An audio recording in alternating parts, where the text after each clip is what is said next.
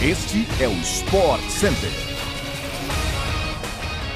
Estamos chegando, fã de esporte, com o primeiro episódio do nosso podcast de 2022. Eu sou Glaucia Santiago e estaremos aqui todos os dias, de segunda a sexta-feira, às seis da manhã, para trazer as notícias mais importantes do esporte no Brasil e no mundo.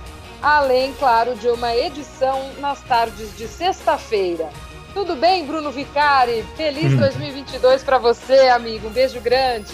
Tudo bem, Gláucia? Ótimo dia para você. Poxa, estamos então estreando em 2022 o podcast do Sport Center, é isso, Gláucia?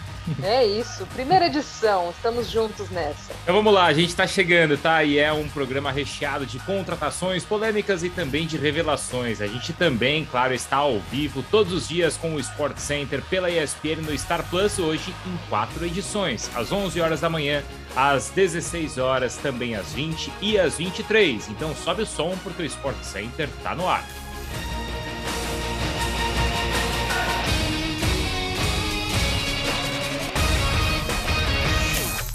O programa de hoje começa com novidades do mercado da bola do futebol brasileiro. Ceará desistiu oficialmente da contratação do atacante Pablo do São Paulo. O clube já tinha aceitado pagar integralmente os altos salários do jogador e havia vontade de ambos os clubes de que Pablo aceitasse a proposta. É, mas a situação é a seguinte: o Pablo quer continuar no São Paulo em busca de uma volta por cima, mesmo que o Ceará esteja em competições semelhantes em 2022 e esteja bem estruturado, o jogador não se animou em mudar de casa, não. É, pois é, o contrato do Pablo com o tricolor paulista vai até o final de 2023 e agora o atacante partirá para sua quarta temporada com o clube. O jogador conta com um dos salários mais altos do elenco e, apesar de bastante criticado pela torcida, terminou o ano passado como artilheiro do São Paulo na temporada. Será que ele merece essa nova chance, Glaucia? Pois é, né, Bruno? Terminou como artilheiro, 13 gols, 4 assistências em 2021, mas não criou ainda aquele carinho, aquela identificação com a torcida. Ele tem contrato, então ele tem o direito de querer ficar no clube, de tentar mais uma vez de ter essa nova, essa nova oportunidade. Não sei, talvez trocar de ares para o Pablo seria bom? Seria titular é. no time do Ceará com o Thiago Nunes, imagino eu? E aí? É, e ele chegou tão em alta no São Paulo depois da boa participação ali no Atlético Paranaense. Teve disputa é. com o Flamengo, no final o Pablo foi para o São Paulo, o Flamengo foi atrás do Gabigol e o resto é toda essa história que a gente já conhece, Gláucia. Agora, falando em São Paulo, tem NBB, certo? Certo, tem NBB na tela da ESPN hoje. O pessoal pode acompanhar. O time paulista em quadra enfrenta o, Me o Minas Tênis Clube a partir das 8 da noite. Tudo ao vivo, ESPN e também Star Plus. Agora a gente fala de futebol europeu. No último fim de semana, Lukaku se envolveu em uma polêmica no Chelsea. Foi barrado do jogo contra o Liverpool, não foi nem relacionado o jogo foi bom, 2 a 2 mas o assunto foi Lukaku, hein, Bruno? É, foi um jogão, mas antes essa confusão toda, né? Porque antes da partida, ele deu uma entrevista para Sky Sport, lá da Itália, e disse que não estava feliz no clube inglês e até sinalizou aquele desejo de retornar à Inter, onde foi campeão italiano na temporada passada. É, de acordo com uma apuração da ESPN, o técnico do Chelsea, Thomas Tuchel, procurou os jogadores mais experientes do elenco antes de barrar o Lukaku para essa partida. É, até rolou é, no dia de ontem uma especulação de que ele poderia reencontrar o Antônio Conte, mas no Tottenham, mas isso ficou só na especulação mesmo, né? A abertura da janela de transferências pode seduzir então o Lukaku e uma definição pode acontecer nos próximos dias. E aí, até em relação a isso, quem renovou com os Blues foi o zagueirão Thiago Silva. Já é zagueiro da seleção brasileira, que fez uma grande temporada no Chelsea. Me lembro quando ele chegou, havia aquela desconfiança por conta da idade e tal, mas nada disso. O Thiago Silva renovou seu contrato até junho de 2023. Renovação também feita de olho na Copa do Mundo do Catar, que acontece em novembro deste ano.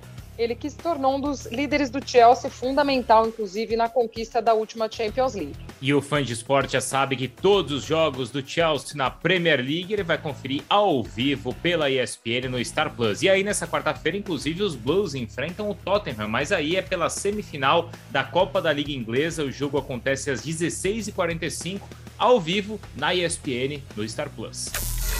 A gente está falando tanto do Chelsea, e o Chelsea tem também o Palmeiras como um possível adversário no Campeonato Mundial Interclubes deste ano. O clube brasileiro mexe os seus pauzinhos ali nos bastidores em busca de uma preparação mais intensa para o Mundial. É a apuração que está no espn.com.br. É, o torcedor palmeirense está de olho no que acontece no Chelsea, esperando este encontro. Mas o fato é o seguinte: o clube conseguiu antecipar sua data de estreia no Campeonato Paulista e agora vai a campo três dias antes do que estava planejado inicialmente. A estreia contra o Novo Horizontino seria no dia 26 de janeiro, agora passou para o dia 23. É, porque qual que é a estratégia? A gente sabe que de plano o Abel gosta dessa história, né? De uhum. ter um plano e traçar esse plano e agarrar até o final. A estratégia, então, da comissão técnica é conseguir pelo menos um jogo a mais de preparação para o elenco, pegar aquele ritmo de jogo nesse início da temporada. Então vão ser quatro jogos do Palmeiras no Paulistão e aí a viagem para os Emirados Árabes vai acontecer no dia 2 de fevereiro. A reapresentação do elenco do Palmeiras está marcada para amanhã. O elenco comandado pelo Abel Ferreira vai ter 18 dias de trabalho antes da estreia no Paulistão. A estreia no Mundial de Clubes está marcada para o dia 8 de fevereiro, em Abu Dhabi, entrando direto na semifinal por conta do título da Libertadores. Acho que é uma boa, né, Bruno? O time já vai ganhando um ritmo de jogo, participando aí do Paulistão. Muita gente não gosta do campeonato estadual. Eu acho o campeonato paulista um campeonato bem diferente dos outros estaduais. A gente sabe que aqui em São Paulo a torcida pede, a torcida pesa, faz questão de que esse estadual seja valorizado. E aí o Palmeiras tem o Mundial no meio do caminho, pode ser uma boa para o Abel também já ir dando ritmo ao seu time dentro de um campeonato como o Paulista. É, até diferente do que aconteceu no ano passado. Até o Dudu, né, entrevista pra gente no Sport Center, pela ESPN, lá no Star Plus também, depois do título da Libertadores, contou que inicialmente a volta dos jogadores estava marcada para o dia 10 de janeiro, mas os atletas pediram para antecipar, para eles voltarem no dia 5, né, quase que uma semana menos aí então de férias para eles, para eles se prepararem bem para o Mundial. E não sei se você tem acompanhado essa turma aí nas redes redes sociais, mas eles estão de férias, mas estão treinando. Você chegou a ver, Glaucio, o Luan correndo na neve, o Dudu na praia, o Everton correndo na duna lá também no deserto. Você chegou a ver? E não só jogadores do Palmeiras, viu, Bruno? Vi de outros clubes também. É... A turma mesmo de férias não tá abandonando a preparação física, não. A turma faz ali nem que seja a sua corridinha.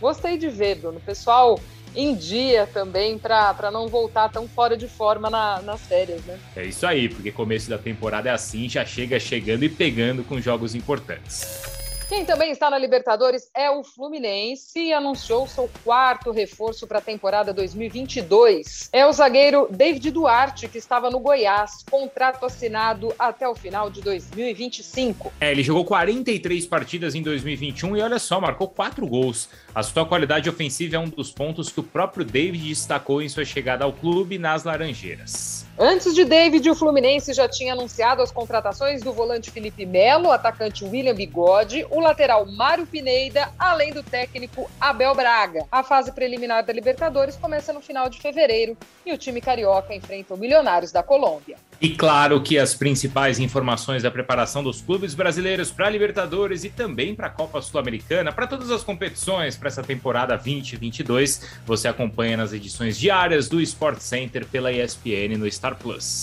É isso então, pessoal. Assim a gente chega ao fim do primeiro episódio do Sport Center em 2022, o podcast esportivo mais informativo das suas manhãs. A gente vai voltar amanhã às 6 horas da manhã, certo, Glaucio? Certíssimo, Bruno. Bom ano para você, para quem está com a gente. Vamos com tudo nesse 2022. A gente se encontra. Um beijo grande a todos. É isso, não se esqueçam então de assinar o nosso feed aí no seu tocador preferido de podcast para não perder nada do podcast do Sport Center. E claro, eu e a Glaucia também esperamos vocês no Sport Center pela ESPN lá no Star Plus. Até mais.